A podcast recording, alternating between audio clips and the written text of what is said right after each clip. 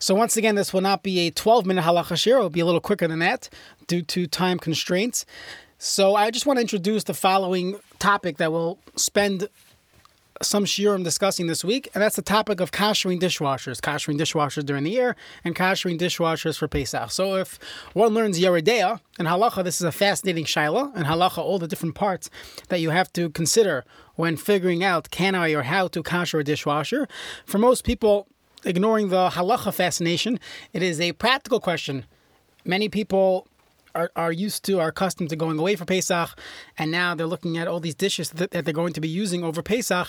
And the question is, can they kasher their dishwasher? Or do we say that dishwashers are not able to be kashered? And many people are accustomed to having cleaning cleaning help throughout the Yom Tovim, and perhaps this year they're not they're not able to do that. So the question is, can one kasher the dishwasher? So we won't get to the answer today, but we'll just throw out some of the different considerations. First of all, we have to figure out which materials are able to be kashered. Can you kasher plastic? Can you kasher porcelain, enamel? Probably not.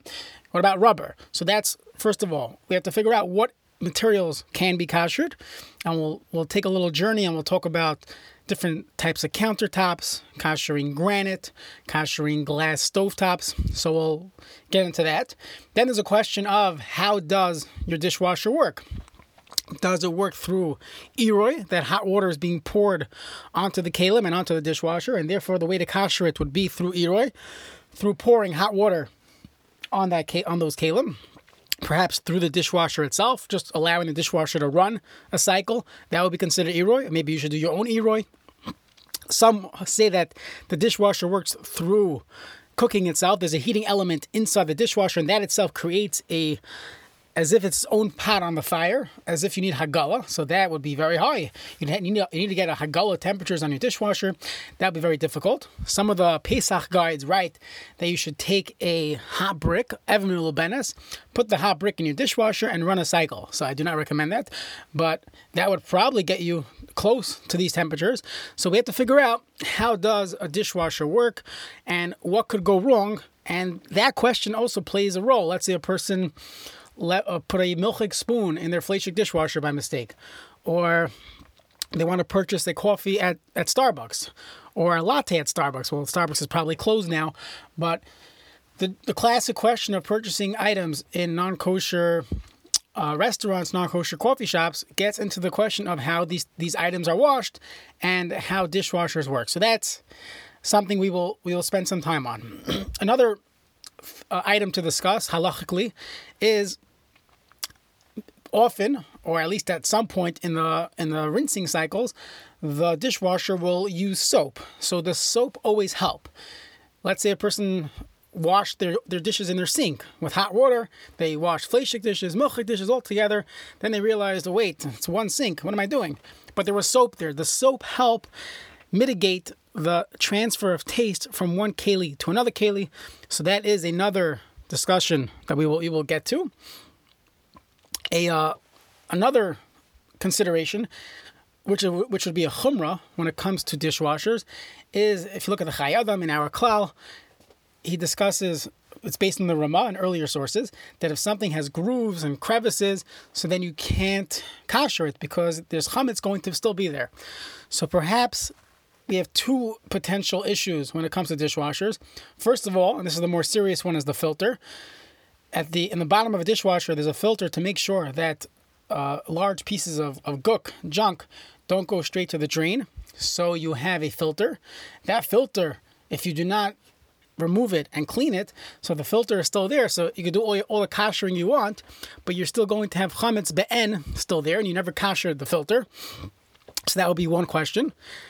The truth is that the water would that that filter would probably not affect your dishwasher. So definitely during the year, we could think about being mako, but for Pesach, you don't want any chametz in your dishwasher while using a dishwasher on Pesach. So that's number one. That's pretty easy. You take out your filter and you clean it. You put some uh, some soap on it, you poigim it, and you try to clean your filter as best as possible. A second issue, which could be more costly, is the issue of the racks. If the dishwasher racks are, are banged up and there are places for chametz to be, to, to hide in, so then you would not be able to kasher it. So therefore, many of the Pesach guides say that you must replace the dishwasher racks. So I'll just give you a preview. I personally have kashered many dishwashers.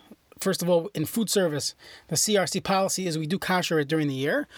If the if the dishwasher racks are in good condition, and almost always we are confident that there's nowhere for chametz to hide, there's nowhere for chametz to to be you know stored, that the water goes everywhere, and typically we are not too concerned especially when you're dealing with the newer type of dishwashers, which which the racks are made out of either rubber or plastic, and they're not made out of porcelain. So then we would be confident that these these are these racks would, would be able to be kashered. But that's another consideration.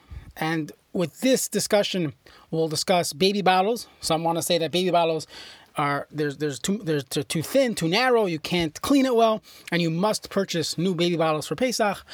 There is a discussion of different mixers and different machinery where you're going to have grooves that wheat, flour, or other types of chametz could get stuck in, and halacha is you would not be able to kasher that.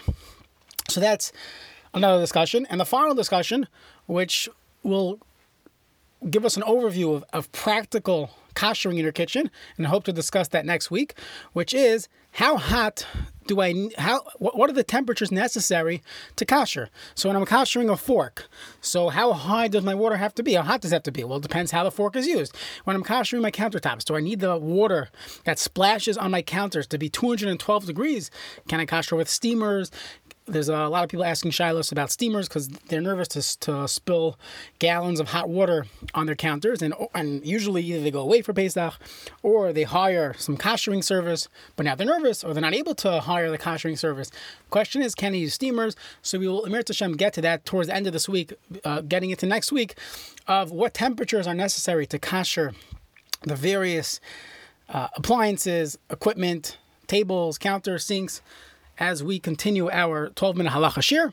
So I just apologize for not having the full 12 minutes, but I still think I have uh, rollover minutes from the first uh, the first 10 months of our shiur. So Mirta to be continued tomorrow.